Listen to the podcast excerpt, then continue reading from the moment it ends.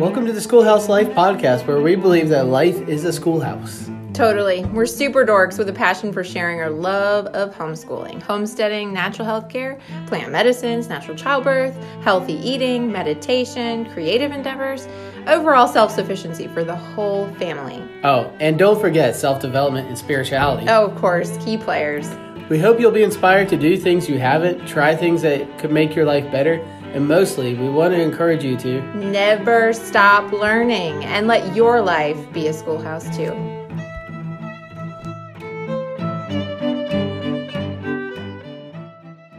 Hey, everybody. So, we wanted to talk to you about a movie we just watched last night on permaculture. It's called Inhabit. Inhabit. Mm-hmm.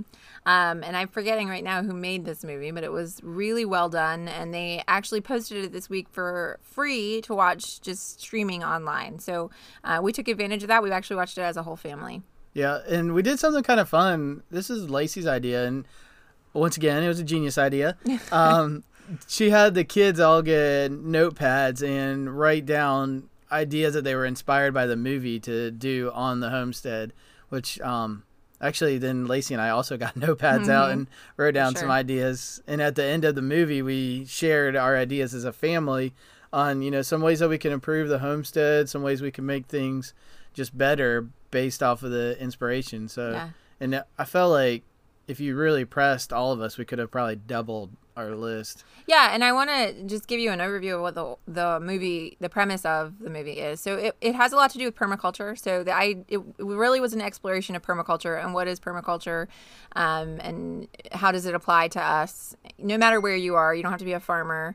Um, it can be um, just how you live your life, really, because permaculture makes us think about our impact, um, how we live, and then also how we how we um, integrate with the environment around us. Um, so it doesn't just apply to agriculture. It also applies to, you know, just the way in which we make choices in our daily life. So it was really beautifully done. I think they did such a great job of incorporating all kinds of different permaculture lifestyles. So people who lived in an urban setting and they were rooftop gardening to people who were, you know, had a giant thousands of acres of farmland and then on to like suburbs. suburbs and then small homesteads um, and different ways that people are incorporating um, these permaculture ideas um, and into their lives in a really powerful way. So it, it was beautiful. There were community gardens um, and yeah less than a quarter of an acre lots and so there was just a ton of really great inspiration. What one of the big takeaways that I had was um, I think it was Ben Falk, is one of the permaculture gurus on there, was talking about the idea of you know what are we doing? You know, everybody says to like reduce your um, impact on the environment, but what if instead we looked at how can we make the environment better? So rather than just reducing it, what the activities that we're doing are actually improving the quality. Yeah, what he was talking about was that we when we think about reducing our impact, like we basically come to the conclusion that the best impact we could have is to not exist at all. and that's kind of depressing, right? Because right. we were put here yeah. on purpose. And so I think what's beautiful about that and if we can shift our mind is that our impact doesn't have to be negative at all. It shouldn't be eliminated. Our impact should be for the betterment of the world around us. And so, um, well, it um, was kind of like I'm in one of these sustainability groups on Facebook, and there was this whole thread, and it was kind of almost a gut pen- punch to mm-hmm. me. Is there's this whole thread on how people shouldn't be having children right now mm. because of the impact on you know the environmental impact, and my point was if we have children that we're teaching to make the world better, mm-hmm. that's better than not having children at all because you're never going to stop everybody from having children. Yeah, and the truth is that we can take the systems that are here. We're meant to be in this. I mean, this this earth was created specifically for us. At least I believe it was, and it was meant to um, meant to fill our, our needs, but we were also meant to help um, facilitate its needs as well. And so I think one of the things that I took away from the movie for sure was like, okay, not only can we use this earth, but we can better this earth. We can make it work even better and improve it for the future. And and that's actually something we've been really learning about regenerative agriculture, which is this idea that the earth actually um, we can manipulate things to make it do uh, even better. So, like, one of the things is we can carbon sink with really great soil. Soil will absorb carbon. And so, And why do we want to do that? why do we want to sink carbon? Yeah. Because there's too much carbon in the atmosphere. We're releasing carbon all the time with the different activities that we're doing um, agriculture, industry, um, you know, burning fu- fossil fuels, burning trash, burning, I mean, everything that we do creates carbon. And if you, in case you don't know, the carbon in the atmosphere is actually doesn't allow the heat back out of Mm. the atmosphere, right? So that's the whole greenhouse effect, Uh, Right. so we want to keep as much of it basically on the ground Mm-hmm. or in the ground as possible. and um, eliminating or decreasing carbon uh, release is the major um, major goal of people who are fighting climate change. Um, so taxing carbon emissions is one of the things that you know is kind of common these days.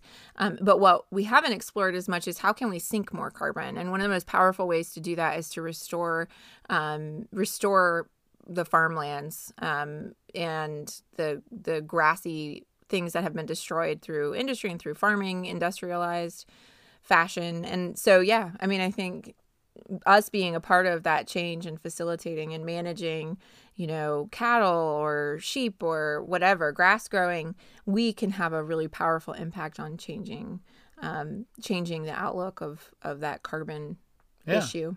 So, what was your biggest inspiration? What was the the project or the homestead or who who inspired you the most on there?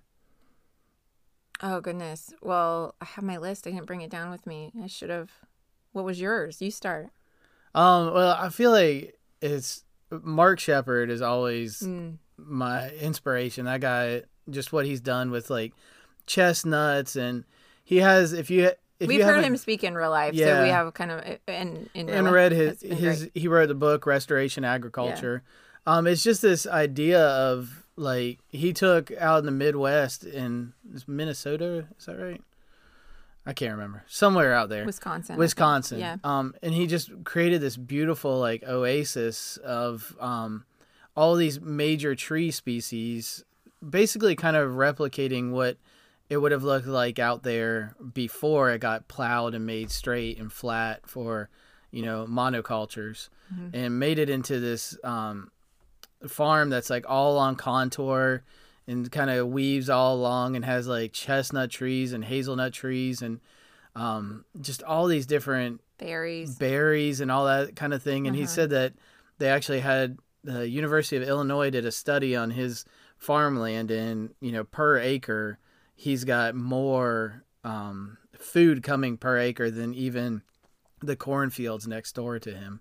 So it was just you know super powerful to see this really robust and dynamic um, farmland that he's created where Mm-hmm. he basically doesn't have to do anything except move animals around now nature is just doing what nature's supposed to and um, he's creating you know like he could walk away and it would keep working Mm-hmm. you know and that and he doesn't need inputs like chemicals, like fungicides, Right. any of these things that those other monocultures are completely reliant on. And without those things, they wouldn't they wouldn't make the produce at all.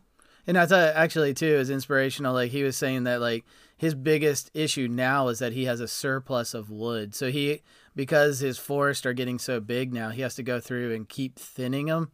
And so he's got like chestnut wood and hazelnut wood and like all these really high end woods that he's got to pull out of the woods so he can make like just to manage. just yeah. to manage it, but he can make like you know wood for furniture and firewood and you know so it's like he's got a surplus now. Yeah, the surplus I think is the most exciting part from any of those any of the stories that we we heard in this movie is just this idea that there is an abundance if we can just acknowledge that this the system and participate in the system and facilitate the system instead of working against it which is i think what we tend to do in so many different ways. Like now i'm like thinking of that as a metaphor in our lives. I think a lot of times we push push push and try to work against you know the grain. And if we can figure out how to work in um, within the context and then manipulate it to our best benefit then um, that's when we'll see this like thriving and and just more than enough sort of um, existence, which is what I think we were meant to experience. So yeah, and I feel like it was timely with you know COVID, coronavirus kind of thing going on. Like this whole, um, I feel like we're being taught a lesson on pushing the environment too much, and Mm. um, this is you know we're all being forced to slow down and kind of look, and you know that's one of the permaculture principles they were talking about is just observing and seeing how nature works, and then working with nature. Mhm. So that's it's an opportunity for all of us to spend some time while we're all sitting in our houses or on our homesteads and you know kind of observe what's some little things we can do. I you know for me I, I felt kind of guilty because we don't have rain barrels on our downspouts, but you know it's something simple we could do and it Mhm. would you know be easy. Um, so yeah. Yeah. Yeah, no, overall, I thought it was just a really well done and, and a really good exploration of the um, potential um, that we all have in one way or another, no matter what kind of situation we're living in, to to kind of be aware and connect more with the land around us. Now, if you're not on any kind of like if you're in an apartment or condo or whatever, um, the truth is you can connect to nature in different ways you know get involved in community garden or at least with a farmer who is aware of all of this and um, and that can be really huge your impact to help a farmer do what they can do best is is massive so yeah Oh yeah, definitely. Someone that can learn or knows what they're doing to help. I mean, even on our homestead, just you know, we've had people come out and just help for a day, and that makes a huge impact. Yeah, you know, I think one of the other things that I take away from this is that you know a lot of times we associate farming with like this, um, just just the strain and the difficult like farm life. Oh my goodness, it's just a martyr type lifestyle, and it doesn't have to look like that. And the people in these this film they're living this life of you know they're excited to, to explore and they have this surplus around them and it's really inspiring because i think we just have this connotation of what farming looks like and what it could like is look like is really beautiful and attractive and um and so yeah i think that alone was pretty pretty exciting I think that again was like the going with nature versus fighting it. Like if you go with it, it kind of all flows. I mean, I know from firsthand, we both know from firsthand, it's not as romantic as that movie makes it out to be. I mean, we planted 10 or 15 chestnut trees and we have one alive. mm. You know, so it's there is a there is still a challenge with it, but um taking that lesson and being like, okay, well maybe that's not where chestnut trees need to live, you know, so But you do hit a stride. So Yeah. it's like in anything, you know, when you're learning and mastering new things, you start to hit a sweet spot, you know, as you move through and um and so even though it's might be challenging at first or harder at first, you you get to a place where you're like, "Oh yeah, but it was worth that initial effort." yeah, definitely. So, yeah. Well, right. anyway, I hope you guys all take advantage of it while it's free. I don't know that that will last forever. Um, it, it was a really fun movie to watch. Even the kids enjoyed it. Um, we actually have some other favorite movies that have have some permaculture connotations, and I think including the kids. And it's like this is this is homeschool for us, right? So, Right. um, it's one little thing you can do together and enjoy potentially. So and we'll put the link to it in the show notes so you can get to it if it's still easy free. access. Yeah. Yeah. Anyways, all right, check it out. Let us know what you think. Would love to hear your thoughts on it. Um, and hope you have a great week. And remember, never stop learning. That's right.